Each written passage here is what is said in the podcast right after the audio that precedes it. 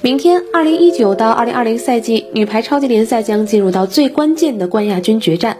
进军决赛的两支队伍呢，是由朱婷压阵的天津女排和老牌劲旅上海女排。由于已经进入到奥运年，所以这个赛季女排联赛的赛程明显压缩了。和全国人民的偶像中国女排团队相比，孕育女排球员的本土联赛呢，却总给人一种感觉，就是张不开嘴儿，也跟不上溜。最典型的案例就是去年年底进行的世界女排俱乐部杯，代表中国参赛的天津女排排名垫底，朱婷受伤，主教练陈友泉告病还乡。说句实话，即使没有朱婷，天津女排依然是国内联赛的佼佼者，多年称霸。但进入到国际赛场，我们就不得不承认，国家队层面上的王者在俱乐部的较量当中成了青铜。为什么呢？答案很简单，人家是职业联赛中的精英队伍，我们是省队基础上的加强版战队，这根本就是两个不同维度上的较量。职业联赛它最大的特征是球员的流动性，资本打破地域局限，将世界上最好的球员济济一堂；而依然在本土联赛存续的省队模式，则是以省为单位，以全运会备战为核心和重点任务的。去年年底的世俱杯，天津女排邀请了除了朱婷以外的几大国手火线加盟，好像呢让国内球迷看到了超级英雄战队的合体，甚至让大家对于世俱杯多了很多成绩上的期待。但是这种看似能够短时间内提升战力、非职业化的临时征调，在比赛当中是溃不成军，球打得不成体系的弊端显露无遗。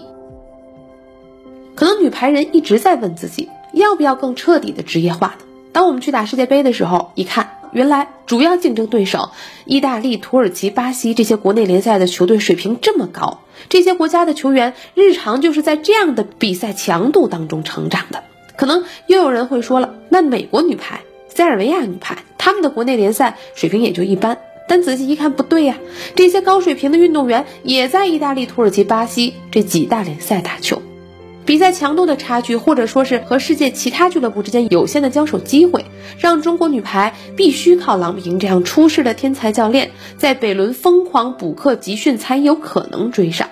但在郎平之后呢？中国女排想要长盛不衰，就必须提高联赛水平。当然了，我们原有的体系也并非是完全没有优势。你比如职业联赛的球员，他是自由转会的，大多数人就是过客，来也匆匆，去也匆匆。球队只会糅合成一个整体来打造，不会花大力气在球员培养上。即使你再出色，可能也是流水线一样的训练方式。而国内的省队就不一样了，比如天津队的李盈莹、辽宁队的胡明媛，都是在联赛当中崭露头角。教练看到了球员身上的天赋和潜力，之后给他充足的锻炼的时间、上场的机会，花精力、花时间去帮助这样的球员成长。这对于处在长球期的年轻人来说还是相当重要的。正是因为有利有弊，所以这样的抉择才更显得困难。我们知道，女排联赛没有办法在一夜之间完成市场化，但奥运年之后，女排联赛市场化的节奏却必须加快了。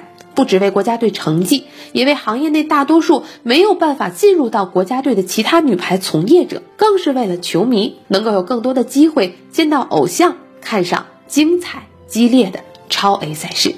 三分钟热度直抵体坛沸点。我是张文，咱们隔天见。